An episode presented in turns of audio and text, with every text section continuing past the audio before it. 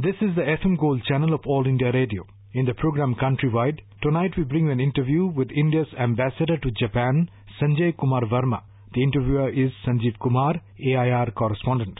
Welcome, sir. What we have seen over the years, particularly the last five years, is a very definite broadening out of India-Japan relationship. What is your view in as a bridge of this uh, relationship? Currently, India-Japan bilateral relationship is at the historical best, and therefore the only way to go is to go forward. The relationship is in all dimensions and in the interest of both the countries. So therefore, it is complementarity which is driving the relationship.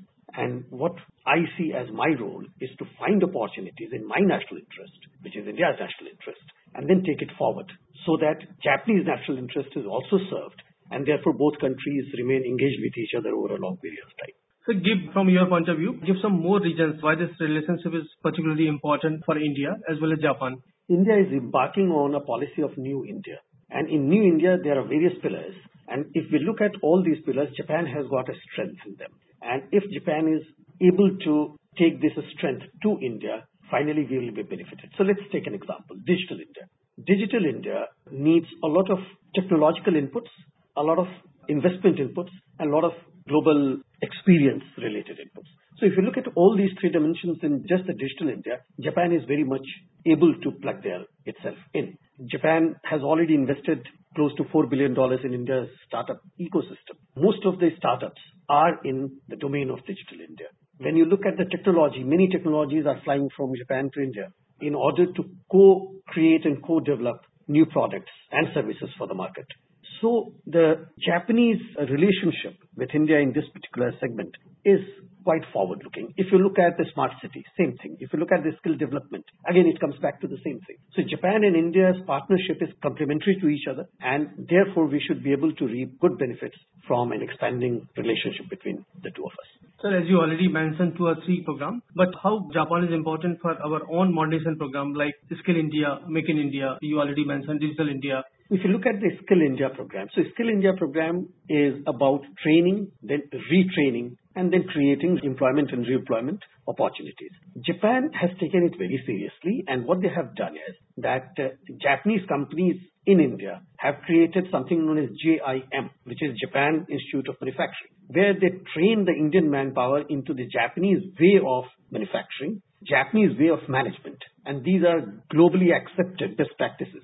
Japan has an interest that in order to get the right kind of manpower in their Indian operations, they need trained people, and that's why they are training them. But we get an advantage because if our workforce is trained, it will start a domino effect, and many more will be trained through those trained people. If you look at Make in India, Japan has been locating its manufacturing units in India, and they are promoting Make in India program. Let's look at the example of India's largest automotive industry, automotive manufacturer, which is Suzuki Motors, Maruti Suzuki Motors. What they have done is that they have gone with the core technology, which is the manufacturing, but the vendors have been taken as well. These vendors created joint ventures with Indian vendors, and therefore all the components coming into the manufacturing of Maruti Suzuki vehicles are actually produced in India. So they, in a way, strengthen Make in India initiative of the Prime Minister. If you look at uh, Digital India, I've already talked about it. So in Digital India also, in almost all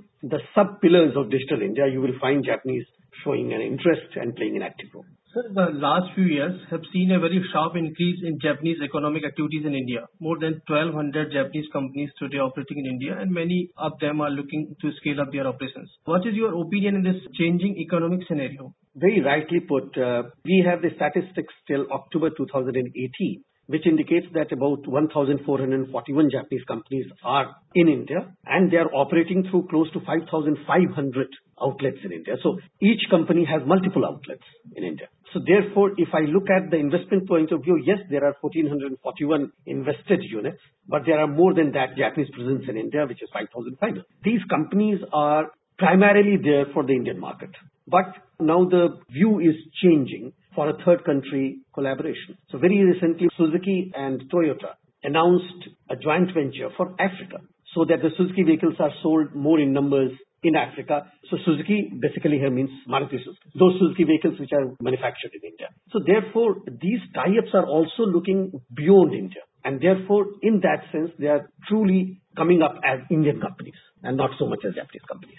Sir, as you know, India and Japan signed a very important skills program, manufacturing skill transfer promotion program, which would train around 30,000 persons over the next 10 years, Japanese style manufacturing skills. What is the program and how Indian youth will be benefited by this?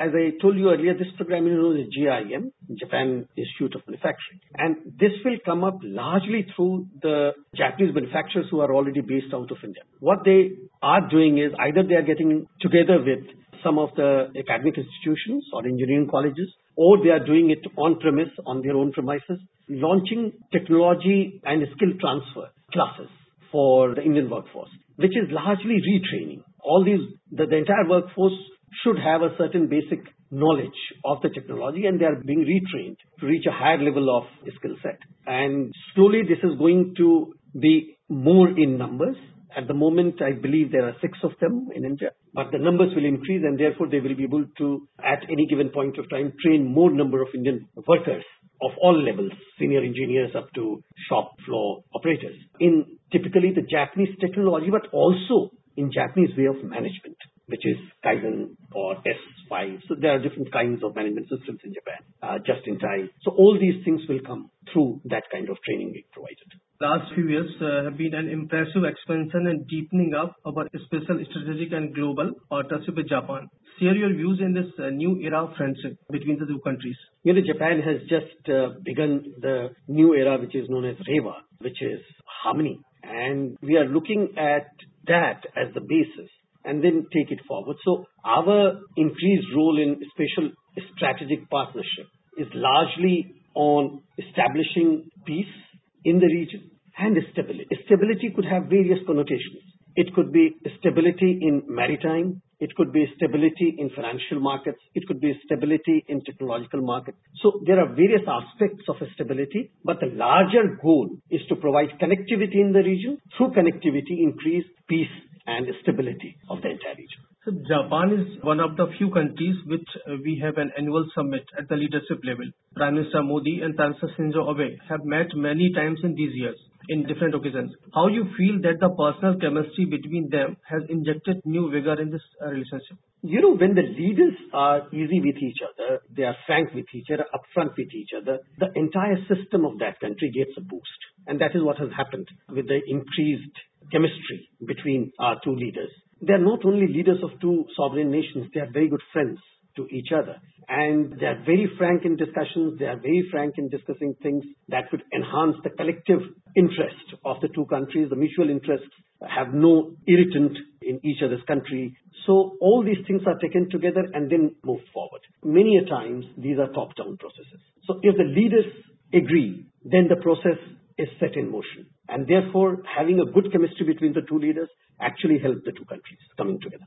So that we already uh, discussed on the, these topics, but the two countries clearly see each other much more strategically. This is expressed through a wide range of uh, contacts and activities, including areas that are relatively new. Is India's accelerating economic growth has the only region which provides new business opportunities of Japanese companies, or other things are also important behind this partnership? If I go back, say, a couple of decades, then yes, India was mainly important for Japan for its economic expansion and activities. But today, each and every sector of Indian system is engaged with similar uh, sectors of the Japanese systems.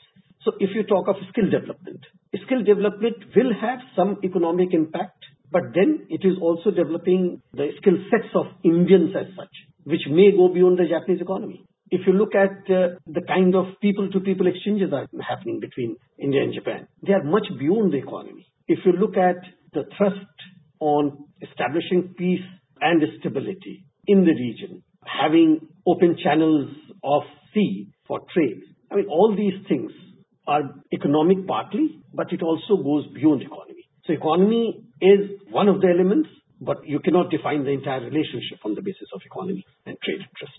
So Japan is already working with Indian priority infrastructure in India, like the Western Dedicated Freight Corridor, the Delhi-Mumbai Industrial Corridor, and various metro rail projects. How will be the other areas of working together for companies of both the countries? The companies, these are the large infrastructure projects that you mentioned. But the largest infrastructure project for the future happens to be Mumbai Ahmedabad High Speed Railways. And that's the largest infrastructure project which India would have ever undertaken. And Japan is a partner in that. So basically, when you develop any such project, there is going to be various collateral fallouts. So if a high-speed railway comes in, there are technologies, hundreds of technologies which go into making a high-speed railway work.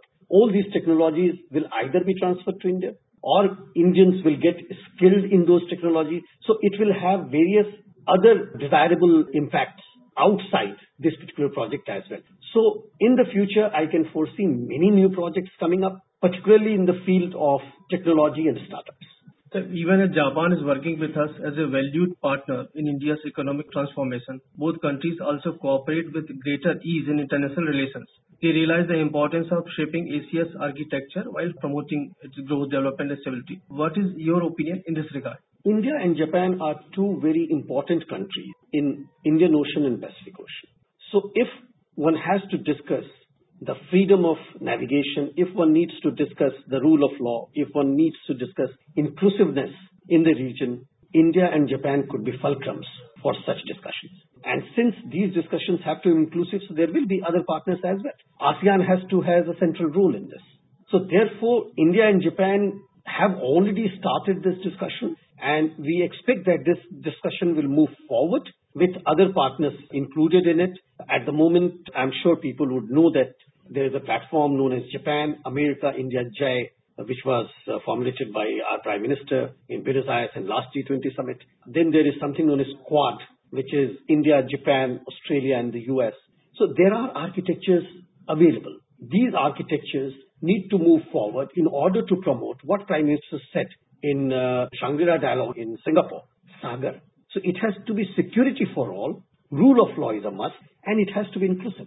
So if we are able to achieve this, then we are, what we are doing is actually using the existing and new architectures of the international relations and moving into a more stable and peaceful regional international politics.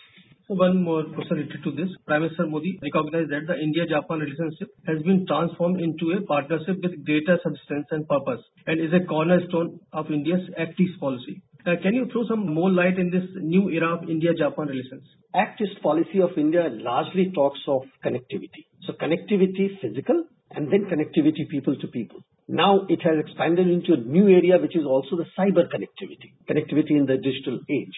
So India and Japan in the last annual summit between the two prime ministers had decided that it will go into third countries as well. Some of the third countries which are being discussed at the moment will be on the eastern side of India.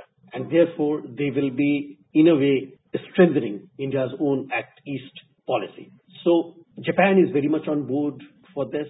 The projects will be taken up first in the vicinity of India and then it will move further in the ASEAN region. And we hope that uh, these projects of connectivity in all the three dimensions which I just mentioned will finally be able to bring people together and closer, which will aid to the peace and stability of the region. Sir, as we are talking on the eve of the G20 summit, so how you could elaborate India's role in G20? If you look at the evolution of G20, it started as a financial and commercial platform. So trade related issues and finance related issues. Today we are talking many more things than that. We are talking about counterterrorism, we are talking about global stability, we are talking about climate change. So there are digital economy. So there are so many issues now which have come up and these have been added over a period of time. If you look at India, India plays a major role in all these pillars and therefore India's participation, India's action and India's suggestions will play a major role in delivering what the G20 could commit in formulating the commitment of G20 itself, India is a major partner. And therefore, I see India's role within G20 as one of the defining countries for the outreach and outcome for the implementation of the G20 commitments. Thank you very much. Thank you very much. You were listening to an interview with the India's ambassador to Japan, Sanjay Kumar Verma. The interviewer was Sanjeev Kumar, AIR correspondent. This program was produced and presented by the News Services Division of All India Radio. This program is also available on our website newsonair.com. You may email your opinion about this program at airnsdtalks at gmail.com.